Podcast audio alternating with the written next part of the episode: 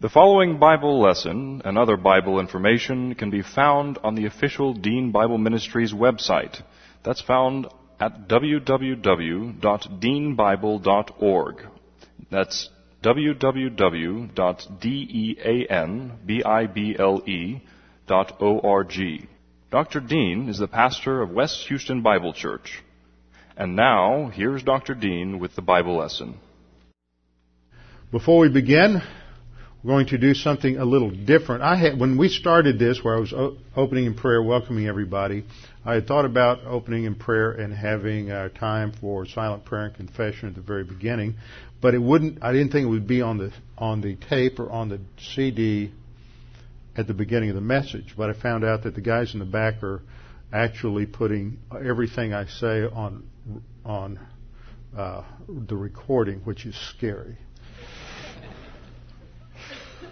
So let's begin with a word of prayer. We'll have a few moments of silent prayer. Our Father, we're indeed grateful that we can come before you this morning as a body of believers and the freedom that we have in this nation to uh, worship you, to study your word, to uh, express our gratitude that for all that you have done for us and, and recognition of the fact that knowing your will and your word is the highest form of worship.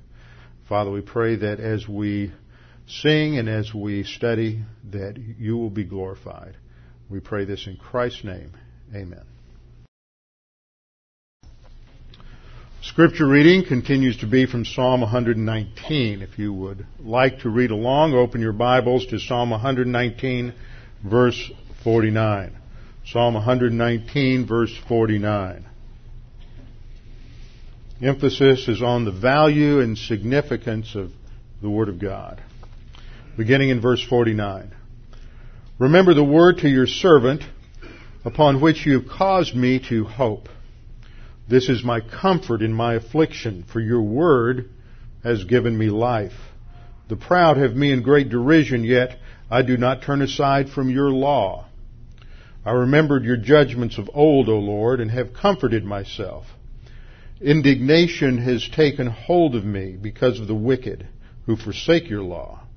Your statutes have been my songs in the house of my pilgrimage. I remember your name in the night, O Lord, and I keep your law. This has become mine because I keep your precepts.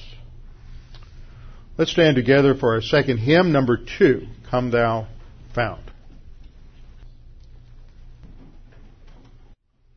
Scripture teaches that it is a privilege and responsibility of every believer priest to be involved in the support of local churches as well as missions. It's a privilege because it gives us the opportunity to be a participant in God's work as He is working through a local church as well as through missions.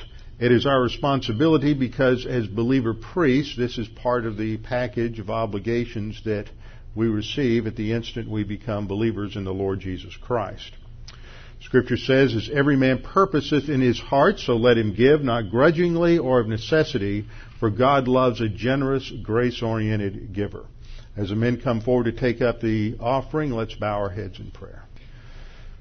Lord, we're indeed grateful that you provide everything for us. You have provided everything for us in life and for the spiritual life.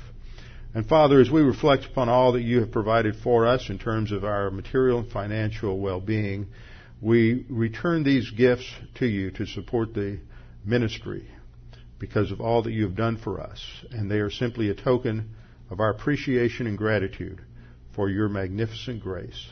We pray this in Christ's name. Amen.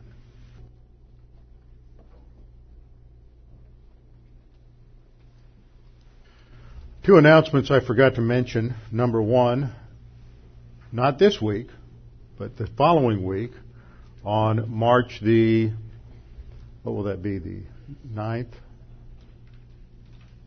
10, yeah, the 7th and the 9th. There will be no Bible class on that Tuesday and Thursday night, though the, we need that time to get everything in here straightened out. We're going to be adding some new chairs, finishing up putting the, there will be another projector here. If you've noticed, we have two new screens mounted here. So we're going to have a new uh, display that will make it possible for people on this side not to be uh, straining as much to see the screen over here. So there won't be class on those two nights.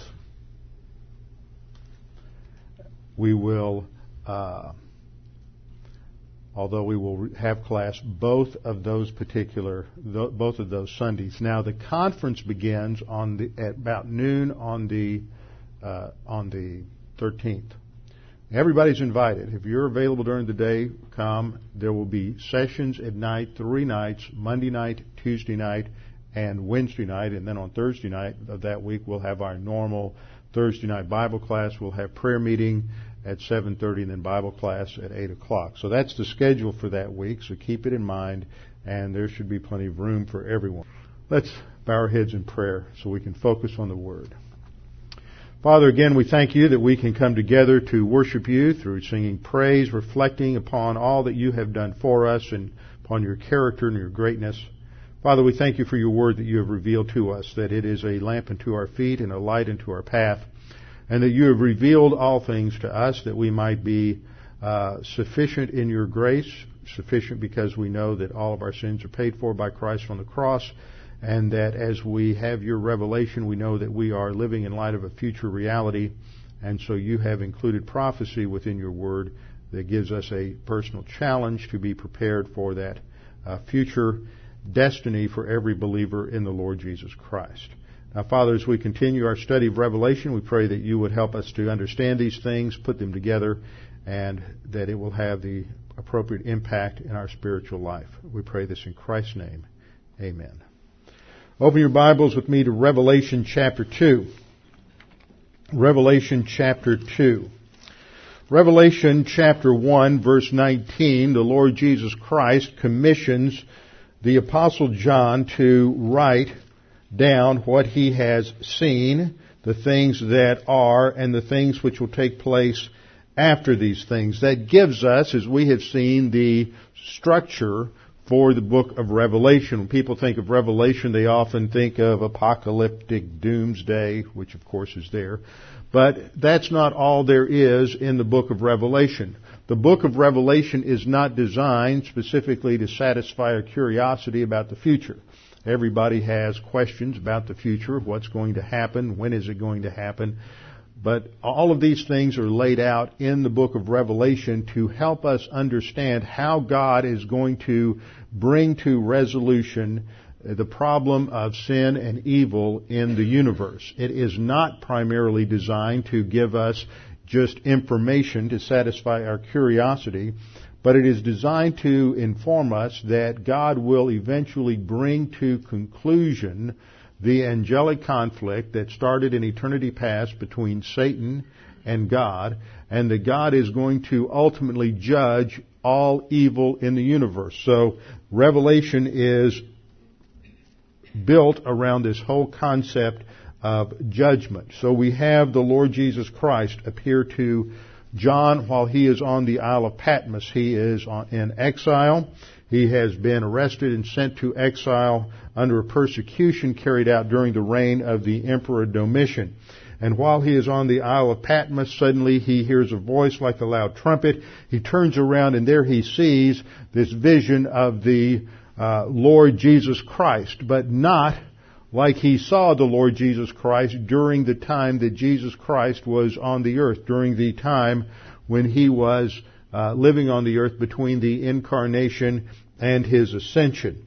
The vision that he sees of the Lord Jesus Christ is uh, dramatically de- uh, described in verses 14 and following. His head and hair were white like wool, white as snow his eyes like a flame of fire. His feet were like fine brass as if refined in a furnace.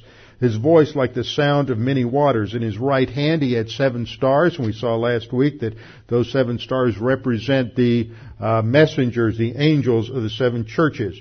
Out of his mouth went a sharp two-edged sword. His countenance was like the sun shining in its strength. The entire picture here from the white hair to the burnished metal uh, legs to the his countenance, like the sun shining in his strength, is one of, of whiteness, of brilliance. It speaks of judgment. It speaks of Jesus Christ coming as judge to purify uh, the church. And so Jesus Christ then commissions John to write down what he has seen, that is, what he saw there in terms of this initial vision, what the, and then the things that are, which is a description of the trends of the church age, the trends of churches in the church age. Specifically, that's the second division covered in chapters 2 and chapters 3. And then the third division of the book, the things which will take place after this. That's from Revelation 4 down through Revelation 22. That deals with yet unfulfilled prophecy. Everything from Revelation 4 through Revelation 22 deals with future events. But the picture, the vision that we have described for us in Revelation chapter 1 lays the foundation for understanding what is taking place in Revelation 2 and 3. We had studied Revelation 2 in detail, but that was some months ago before we took our hiatus to go through a series on basic doctrine. So this morning I simply want to review what we covered in Revelation uh, chapter 2. In Revelation 2 and 3, we have seven short letters to seven churches that existed in the western part of Asia Minor in the Roman province known as Asia. Each of these letters follows a certain format. Begins with a commission. An address opens each letter to the angel of the church of Ephesus, to the angel of the church of Smyrna, to the angel of the church of Pergamos, to the angel of the church of Thyatira. Those are the four covered in chapter 2. Then we have uh, three more covered in chapter 3. Then there is a character reference. This is a citation related to something that John saw in the vision of the Lord Jesus Christ in chapter 1. So that that vision then in chapter 1 lays a foundation that is further developed in chapters 2 and 3. Each of these seven short letters is going to emphasize some aspect of Jesus Christ's appearance in chapter 1. And the reason is, is because that particular element of his appearance is particularly appropriate for the church and the letter that is being written, the letter of evaluation that is being written to that congregation. Third, there is a section of commendation in five of the seven letters. A, a statement of praise, encouragement for their spiritual advance, specific things that they are doing right. Then there is a section of condemnation, again in five of the seven, not the same five, but in five of the seven. That is because there are two that have uh, that have no mention of anything negative. There are two that have no mention of anything positive, and two that have no mention of anything uh, negative. So you have a condemnation where they are warned because they are failing in certain areas of their spiritual growth. Fifth, there is a statement of correction in these, a challenge to change their thinking in specific areas related to their failure. This is followed by a call or a command to listen. Let those who have uh, ears listen to what the Lord says to the churches. And then this is followed by a challenge, a promise of reward to those who are successful in advancing in the Christian life, those who do not succumb to the uh, pressures, the adversity, the hostility, the persecution that uh, each of these individual congregations are facing. So this gives us a basic outline. What I want to do today is instead of going through each one individually one at a time, I want to look at each of these sections as they apply to each of the four congregations that are covered in chapter 2. Ephesus, Smyrna, Pergamum, and Thyatira. In the sense that we want to look at these and how it applies to the church today. Last time I pointed out that you can think of these as sort of a checklist, a character quality checklist, a list of spiritual qualities that are going to be evaluated eventually by the Lord Jesus Christ for every congregation. We have to remember that as goes the individual believer, so goes the congregation. A congregation is made up of a collection of individual believers. Some congregations are quite large. They have several thousand people. Others are quite small, may only have five or ten members. But every congregation is made up of a certain number of believers, and there are some unbelievers as well that, that may be involved in a, in a local church. That group of individuals is going to manifest certain uh, characteristics or certain qualities. Now, it may be true that for, for the most part you may compare two churches and 90% of what they do are the same. And that would be true even of these churches. Each of these congregations lived within 40 or 50 miles of one another. So they, and they all operated within the same basic cultural context. They all were in cities where there was a Jewish population. In a couple of these cities, the Jewish population was more uh, openly hostile and was more antagonistic to the Christian Jews that were in that locale. In some of these cities, the uh, emperor worship that dominated the culture was more prominent than in others of these cities, but it was there in all of them. In some of these cities, there was a more open opposition and persecution of Christians than in others, but there was strong opposition and persecution in every one of these cities. So it has to do with how each of these congregations handled the pressures from the uh, world system around them, from the adversity and hostility that they faced, as well as their response to the Word of God and their commitment to the absolute veracity and integrity of the Word of God and its application in their own lives. And each one of these, uh, each one of these congregations is a representative of the church, not only at that time, but also throughout all of the church age. These seven churches were historical churches. They represent individual congregations that actually existed at this point in time, at the end of the first century AD. And each of these congregations manifested these particular uh, these particular strengths and weaknesses.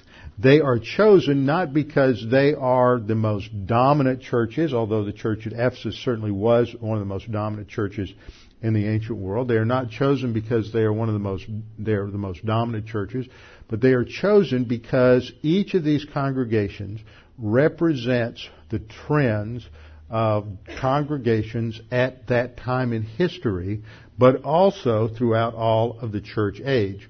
So when we look at these seven letters, we get a, a mosaic of the church throughout all of the church age. And we can go to that and we can look at these seven these seven letters, as we will when we come to the conclusion, we can identify the strengths, the weaknesses of each one, and make a list. And this list is a general reflection of the way the Lord Jesus Christ is going to evaluate churches, congregations at the judgment seat of Christ, which will take place during the time of the tribulation. So the context of these letters is not that of the epistles that we find in the rest of the New Testament. Those epistles are written in order to uh, answer questions related to the spiritual life, to develop the basic doctrines and teachings uh, related to how to live the spiritual life, related to the organization structure of the local church, related to particular issues that arose in some of those churches that would be uh, typical of issues that would come up throughout the church age. But these seven letters are not designed to teach spiritual life truth per se. They are written as evaluation statements to these congregations at this particular point in time. In that way, they are a manifestation of the principle that we find throughout Scripture that there's always grace before judgment. God always gives us the information, the revelation that we need in order to deal with whatever's going on in our life before He judges us. God is a God who does judge, but He is not a God who hastens to judgment. He is a God of grace who has provided a solution for us, and in His revelation, He gives us the information we need in order to uh, correct that which needs to be corrected.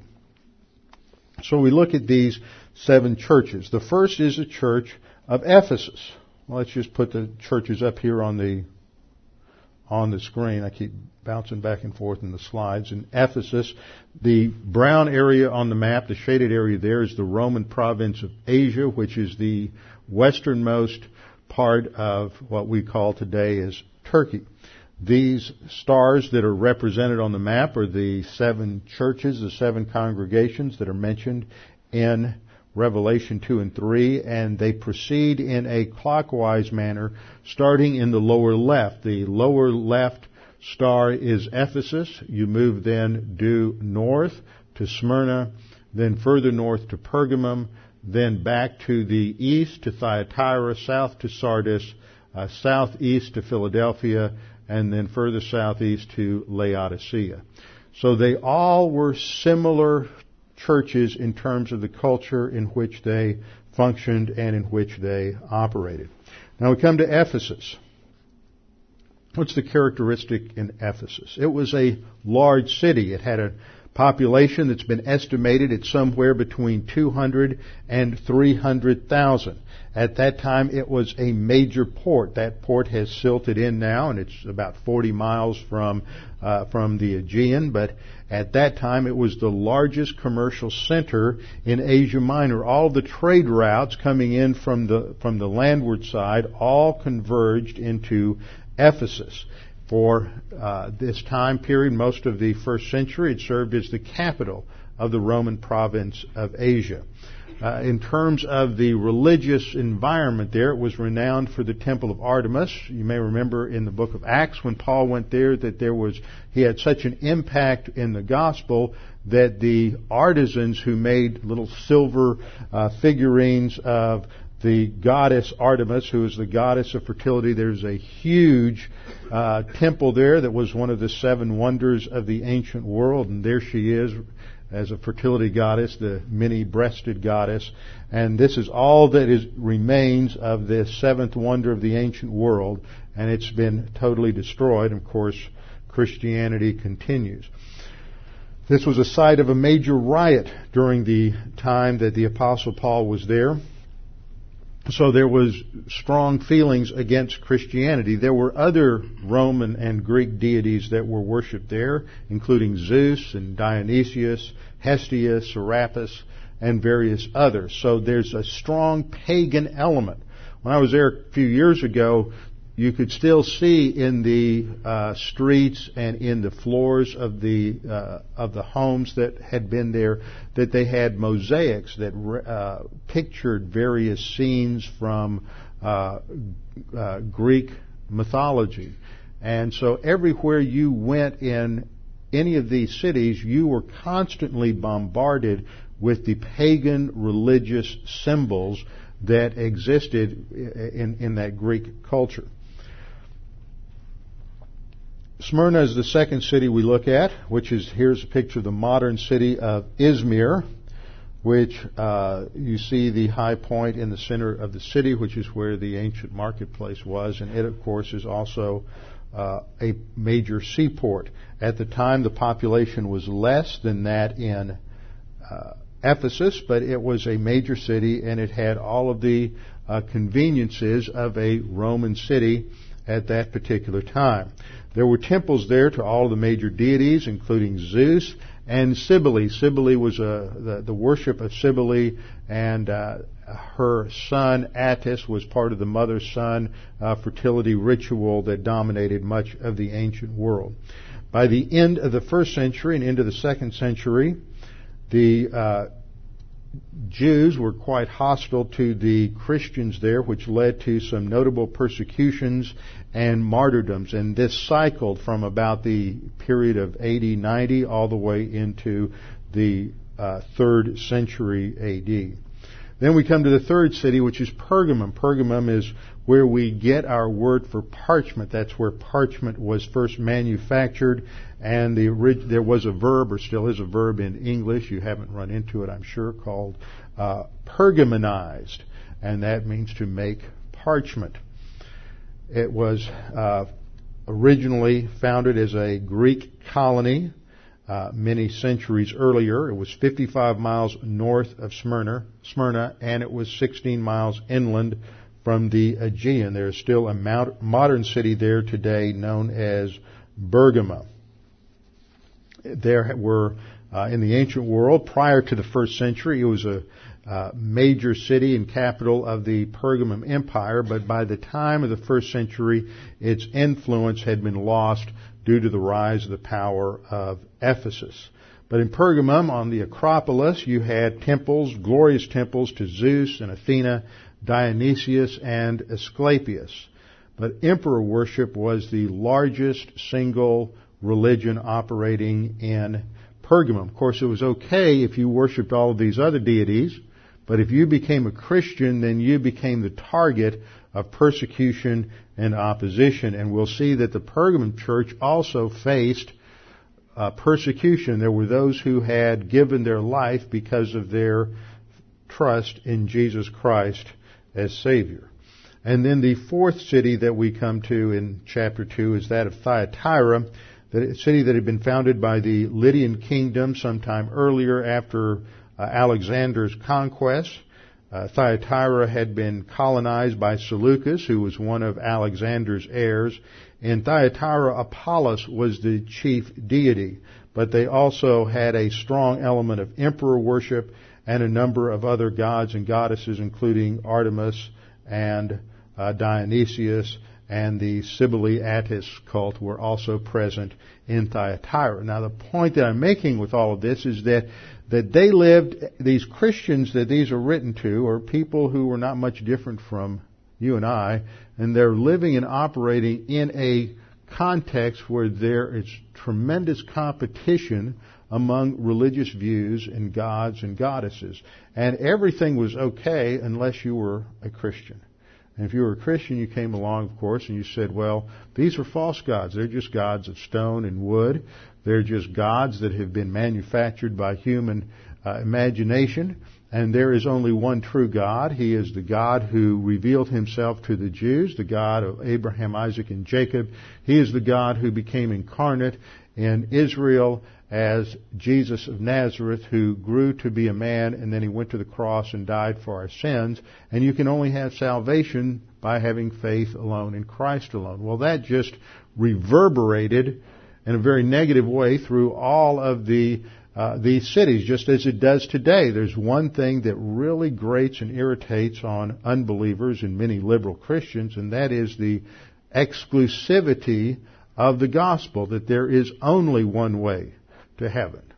But if you are honest and you take a look at what the scripture teaches about the nature of man, the nature of mankind, the problem of sin, it becomes clear that, that all roads can't lead to God, especially if all those roads are mutually contradictory. The Bible is the only book that presents a view of the righteousness of God and that man's problem is basically sin and that that problem has to be dealt with, and man can't deal with it himself. The dead individual, the spiritually dead individual, can't heal himself. It must come from outside, and so the Bible says that God is the one who provided that perfect salvation through the perfect Savior, the Lord Jesus Christ. Well, all of that just was not what the ancient Greek and Roman citizen wanted to hear, just as many today don't want to hear that message, and so there was a reaction. And so in these cities, there was a strong element of opposition, antagonism, and persecution. And so that tested each individual congregation in different ways. As a result of that, some were more successful than others in their application of the word. So we looked at that first element, which is the uh, commission to the angel of the church in the various cities, and then the uh, recognition of who the communicator was, a characteristic of Jesus Christ. When we look at Ephesus, the basic problem in Ephesus was that they had lost their first love. They held firm to doctrine. They had a strong orientation to the truth. They uh, applied this consistently, but the condemnation that we find there is that they lost their first love. They held to the truth of God's word, but somehow their love for God, love for uh, all mankind, was lost because of their zeal for the truth, which is easy to happen. People can get involved in uh, self-righteousness, and before long, rather than serving the Lord and loving others as the Scripture commands, they lose that first love. So they are being reminded of the continued presence of Christ. In terms of losing their first love, they have lost that priority even though they are holding to an emphasis on the truth, knowing the truth, learning the truth as a means to knowing God and developing that relationship with the Lord Jesus Christ has been lost. So they are reminded that Jesus Christ is the one who uh, holds the seven stars in his right hand and who walks in the midst of the seven golden lampstands. He is the one who is continuously present in every congregation because the church is his body. The church is the body that he is preparing. It is made up of all the believers who are being prepared today to rule with him in the future. So the church at Ephesus had lost their first love, so they're reminded that Jesus Christ is continually in their presence. The Smyrna church faced tremendous persecution. In fact, they are warned that they will go undergo uh, serious persecution for a period of ten days, and they're told, "Do not fear any of the things which you are about to suffer. Indeed, the devil is about to throw some of you into prison that you may be tested, and you will have tribulation for ten days. They are reminded that Jesus Christ is the one who is the first and the last, the one who was dead and came to life. See, they are being tested even to the point of death, just as the Lord Jesus Christ faced opposition to the point of death. But he had victory over death in the resurrection. So when the Lord is addressing them and their particular problem of facing the possible loss of life for their stand for the truth, He reminds them that He also went through that and conquered death for them. The third church, the Pergamos church, is a picture of the worldly compromised church. This is the church that wants to hold on to the truth of God's Word and the fact that Christ died for them, but they realize there's so much pressure from the culture around them that if they get too concerned about uh, carrying out the, the, truths of Scripture, folks are going to think maybe they're a little too fanatical, they're a little too uh, fundamentalist. So, so we want to keep one foot in each camp. We're going to uh, go to church on Sunday, and yet the rest of the week, nobody's there's not going to be any discernible difference between the way we live and operate and the way anybody else lives and operates. So they were uh, beginning that time-honored tradition in Christianity of compartmentalizing the truth of God's Word so that it, it has its role on Sunday morning, but that's it. We'll just put it off here into the guest room, so to speak, and it won't have its impact on the other uh, parts of our life.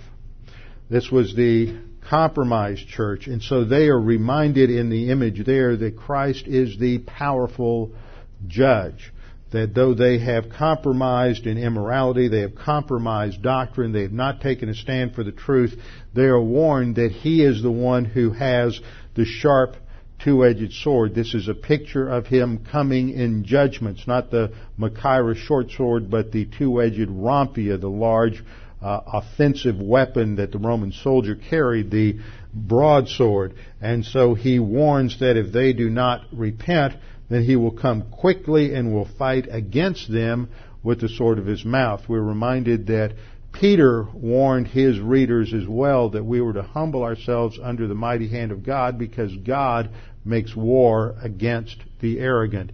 God is going to discipline those who set themselves against him in arrogance. So the Pergamos church is reminded that Christ is the powerful judge and there is an evaluation coming someday. Not an evaluation for the church as to whether or not they'll get into heaven or not, but an evaluation with regard to their future destiny in the kingdom. It is not whether they will be there or not, it is how they will be there. And then the fourth church in this chapter is the church of Thyatira. The church of Thyatira is the immoral church. This is the licentious church. This is the church that has completely given up all sense of absolutes. At one point, they were a dynamic, growing church that had their priorities right. For they are told in verse 19, I know your works, that is your production. I know your love, your service, your faith, and your patience. And as for your works, the last are more than the first, but I have a few things against you, and that is that there's a further description there of their sexual immoralities, eating things sacrificed to idols, and this indicates that they have completely compromised with the culture around them in terms of their of their values. So Thyatira is pictured as the immoral church, and Christ is pictured as the purifying judge. He is the one, the Son of God, who has eyes like a flame of fire and his feet like fine brass. He is pictured as the one who will come to purify the rebellious church in divine discipline. So each picture of Christ has something to do with the condemnation that is faced by the church uh, for their uh, failures, as well as the, in the case of Smyrna, the fact that they will face persecution. The third section that we find in these uh, evaluation statements has to do with their commendation, the positive things that they are doing. How, what are they, for what are they being praised? In Ephesus, they are praised because of their faith. This is in uh, Revelation chapter 2, verse 2. The Lord says, I know your works. He says that in each of these evaluation statements. Now, I pointed out last time that there are some variations in some of the ancient Greek manuscripts, and not only the oldest, but the majority of manuscripts have this phrase, I know your works, at the beginning of each, each of these statements. Some of your Bibles may not have that in one or two of them, but that is in the majority, in the majority text, and should be at the beginning of each one. I know your works. It's just a general statement of evaluation. I know the everything that's going on in your in your in the life of the local congregation. In each of these statements, the Lord uses the Greek verb oida, which has to do with complete intuitive knowledge of everything that's going on in the church. We cannot escape his piercing gaze. He knows everything there is to know about what goes on in the spiritual life of a local congregation. With regard to the church at Ephesus, he praises them for their labor, their, their work, their toil, their involvement in Christian service, their devotion to study the Word. That word labor involves everything. It's not talking about negative uh, human good works. It's, it's talking about the fact that they are laboring. Uh, Paul uses the word to talk about his labor in the ministry. It's a very positive concept. Their labor in studying the word. It is not something that uh, comes easily. So they are laboring in their spiritual growth. They're making it a priority. They're studying the word. Uh, they are patient. This is the Greek word hupomone used twice here for endurance. It's not the concept of patience versus impatience, the fact that you may get irritated easily or that things don't go as quickly as you would like them to do. That's the, that's the Greek word makrothumia, which means long on anger. Now that's another virtue in the Christian life, but that's not what is being emphasized here. What's being emphasized here is the principle of perseverance, hanging in there in the Christian life. How many times do we see people, and we know of people in our own lives who are this way that they get, they understand the gospel, they begin to get excited about the fact that, that the Lord Jesus Christ died on the cross for them. They begin to understand what grace means. They have all kinds of questions about God, how God deals with mankind. What does the Bible say about this? What does the Bible say about that? And for a period of time, they seem very enthusiastic about learning the Word. And during those early years in their Christian life, they are excited about studying the Word, learning the Word, and then something happens. It can be an excessive trial where they get, become bitter towards God, they go through some sort of adversity, or maybe they just get their questions answered and they begin to become somewhat, uh, uh, complacent about their relationship with the Lord. They think, well, I've, I've learned all this, I've got this down, I can spend a little more time at the office, I spend some more time with my kids doing this or that, whatever it is, all of a sudden their priorities begin to subtly shift. And instead of being at Bible class and two or three times a week and listening to tapes two or three times a week, they begin to find other things to do, thinking that they can coast on what they've learned, and then the next thing you know, they are sliding in their in their spiritual life. They haven't persevered. They haven't endured. That's the biblical principle. And it's hard. You get saved when you're six years old or 12 years old or 20 years old, and when you're 40 or 45 years old and you've been a faithful student of the Word, you begin to think, well, there's not a whole lot new I can learn. And in the broad sense, that's true. There's not a whole lot more that you can learn, but it's now the time in your spiritual life for you to work on practice, work on consistency, work on implementation. You come to Bible class not so much to learn new things and to have questions answered as much as to be continuously reminded that God is faithful. God has provided everything for your spiritual life, that whatever you face in the coming week, God has provided a solution for from eternity past, that we have to keep Him first. That's our highest priority is our spiritual life. And so there's a shift that takes place as we get older that is, that is subtle. And if the same thing that motivates us when we're younger, uh, we, we, we shift from one thing that motivates us when we're younger, which is that desire to get those questions answered and to learn some things, to a desire simply to serve the Lord and to grow and to be consistent. And a lot of people don't make that shift. They don't endure. They, they drop out, and we see that happen too much. So Paul, I mean, the Lord praises them.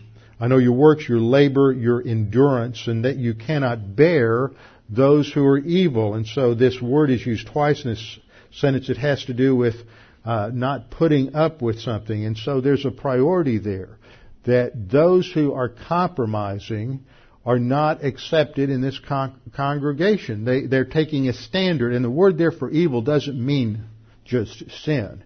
It means those who are committed to idolatry. To understand the word evil, you have to go back into the Old Testament, and about 98% of the time in the Old Testament, evil is associated to worshiping another God. It has to do with idolatry. It has to do with shifting completely away from a God-oriented view of life to a uh, man-oriented view of life. It is a, it, it not only involves sin, but it involves a total way of thinking that removes God from our, the center of our thinking and replaces Him with something that's in the creation order. But he's focusing on where they have been, their endurance, they can't bear those who are evil, and that they've tested those who make various claims to apostolic authority. Goes on in verse 3, you've persevered, you have uh, you have persevered, that's hupomone again, and have patience, that's bastazo again, that they have uh, they put, uh, have continued to put up and endured the struggles in the Christian life and put up with opposition and hostility for my name's sake. In other words, that's their priority because Jesus Christ is who He is. That's what motivates them. And they haven't been, become weary. Now, there's more said in terms of individual qualities in that Ephesian church than any of the other church. It gives us a strong list of qualities God is emphasizing. On the negative side, they reject completely the claims of the Nicolaitans down in verse 6. They hate the works of the Nicolaitans. We saw that the Nicolaitans were a group that uh, operated in uh, a sect that operated in the early church that advocated eating meat sacrificed to idols, sexual licentiousness, and they were also involved in the fertility rites in the pagan religion. So they were a group of compromisers with the culture around them. But that wasn't enough. There were problems at Ephesus. They had left their first love.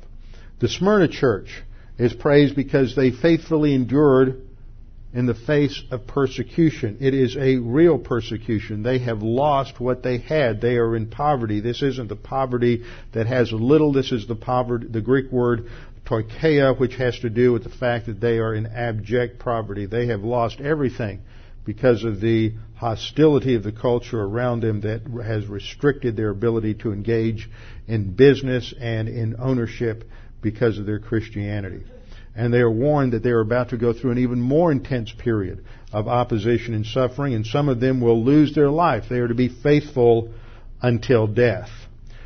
The church at Pergamos is praised because they have also endured in the face of tribulation and martyrdom, just as the, those in Smyrna but unfortunately they have compromised severely. They thought that the way to handle this was, well, maybe the persecution will lighten up if I am, uh, if if I, we don't draw a strong line. So they've compromised in the area of of doctrine, and they've compromised in the area of their values and their absolutes. So they have yielded to the doctrine of Balaam, which has to do with compromise in the area of morality uh, eating things sacrificed to idol sexual immorality as well as with the doctrine of the Nicolaitans.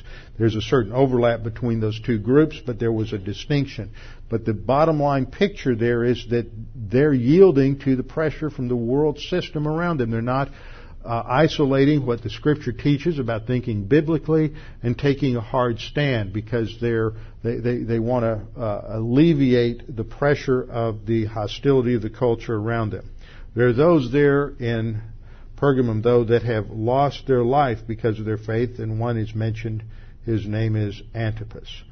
The fourth church, the church in Thyatira, had positive things mentioned about it as well. They began well. They were strong on love, service, doctrine, and endurance, but they faded in the stretch. Again and again in these evaluation statements, we come back to the emphasis on endurance, on hanging in there through the long haul, staying in the race until it's over with. Then we have correction. Correction. In the Ephesian church, the correction is repent, which means to change your thinking. It doesn't mean to feel sorry for your sins or have remorse. The command to repent in Scripture has to change your thinking about something, with the result that it changes what you're doing. So they are challenged to repent and to remember the former things. They've drifted off course and now they need to get back on course. And so they are challenged to remember their former works in 1.5. Smyrna has no correction because they are doing things well. Pergamos is warned, repent, that is, change your thinking or I will come quickly and I will fight against you. In Thyatira, there is an even more profound warning to repent or I will cast her into a sick bed, kill her children with death. And this indicates that there will be divine judgment and discipline on the congregation, that even to the point of the sin unto death, and that God will put them under severe uh, discipline, and it will cost the health and the lives of those in the congregation because of their uh, compromise of truth. And then each of these letters ends with a challenge a challenge, an incentive that you're saved. You trust Christ as your Savior. You put your faith alone in Christ alone, you have eternal life. That means you'll spend eternity in heaven. Be, why? Because Jesus Christ died on the cross for your sins. It doesn't have anything to do with what you do or what you don't do. Salvation has to do with what Jesus Christ did on the cross. He paid the penalty for our sins. But as a believer, that doesn't mean that, oh goody, my sins are paid for, I can just do whatever I want to now.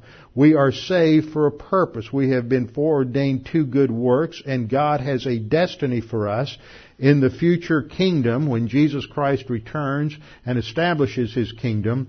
The cadre that will come with Him, that will establish the administration in the future millennial kingdom, are those church age believers who go forward in the Christian life. This is our training ground. It's like boot camp. We're getting prepared for something. And the issue is whether or not you are going to be a part of that, cooperate with that preparation and go forward. Those who do, those who endure, those who learn doctrine and apply doctrine, those who press on are called overcomers in these letters. And each one of these short evaluation statements has a promise to the overcomer believer. Uh, special rewards, special privileges that are ours if indeed we continue, we press on. This is the incentive. We're saved freely by grace. But there's an incentive clause that comes with salvation, an incentive to press on and to go forward in the Christian life.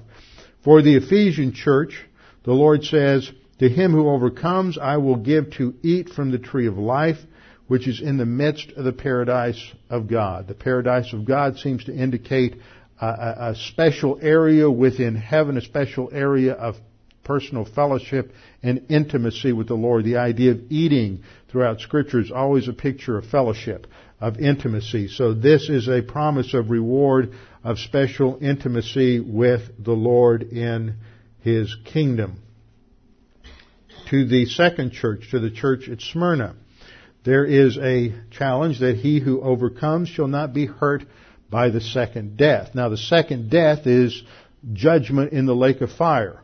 And we went through a study of that in a couple, it took a couple of weeks where I showed that this isn't saying that these believers are lose their salvation or are sent to the lake of fire, but according to Revelation chapter 21, 6 and 7, their inheritance, their portion, it's translated their part, the Greek word meros indicates that share or that inheritance of those who are failures in living the Christian life, their inheritance, their reward is cast into the lake of fire. That's how they're hurt. They lose their reward. They lose their position and privilege that they would have had if they had persevered in the Christian life. So they are encouraged that if they overcome, even in the face of death, if they stick with it and endure, they will not be hurt. They will not lose reward at the judgment seat of Christ.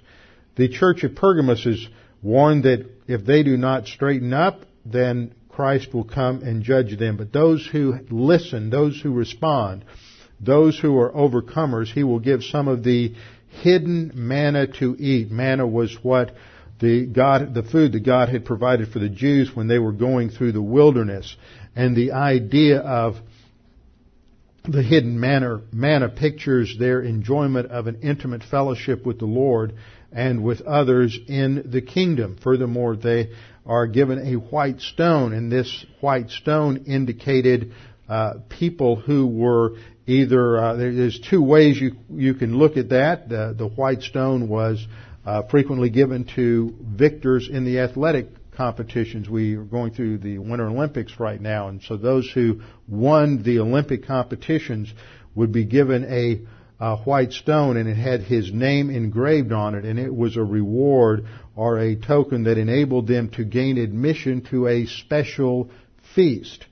Uh, in a similar way, there was another uh, cultural thing where a white stone would be given to by uh, wealthy families to close friends which would indicate that they were welcome to come and eat and to feast with the family that had in, invited them. So the idea of a white stone here is an indication that the one who possessed it would have access to this special meal with uh, the Lord Jesus Christ.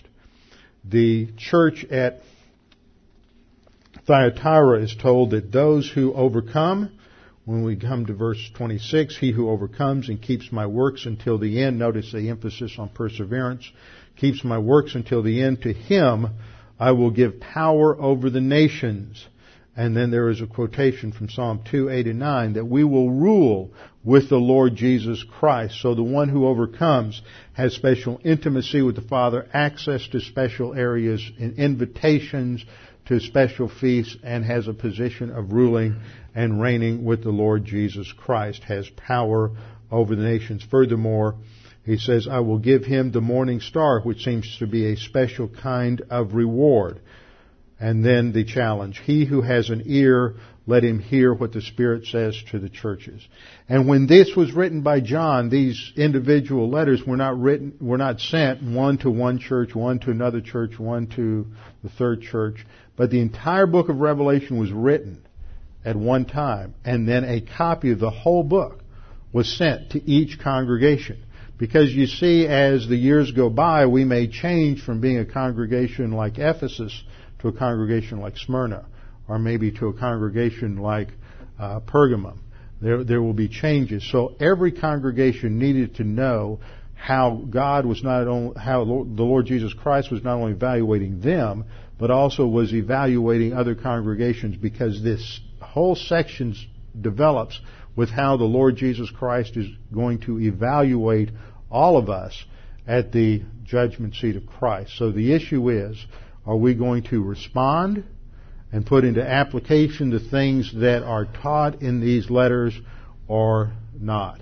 To the one who listens, there is great reward. But to the believer who doesn't, they run the risk of losing reward, losing privilege, losing responsibility at the judgment seat of Christ. Not the loss of eternal life, but the loss of reward. And that's what Paul warns about in 1 Corinthians chapter 3. Let's bow our heads together and close in prayer.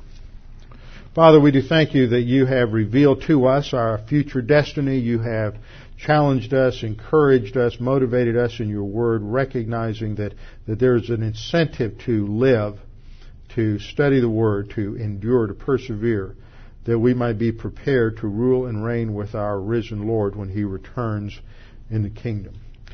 First of all, the most important thing is that we are saved, and that comes only by putting our faith alone in Christ alone. Jesus Christ died on the cross for the sins of the world. Everybody's a sinner. Scripture says, For all have sinned and fall short of the glory of God. Therefore, all are in need of salvation.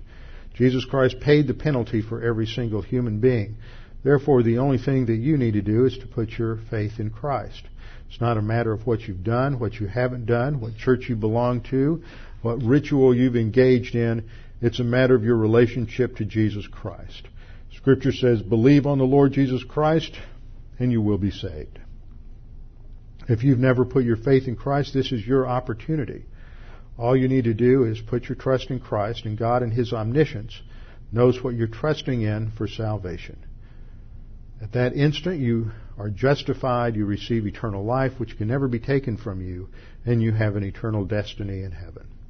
Father, we pray for every believer here that we would be challenged by what we have studied this morning, recognizing that we are saved for a purpose and a destiny and that we are to study your word so that we can learn to think, so that we can develop the capacity for life and the capacity for responsibility and leadership in the future. Father, we pray that you, you will take these things and God the Holy Spirit will uh, drive them home in the thinking of each one of us. We pray this in Christ's name. Amen.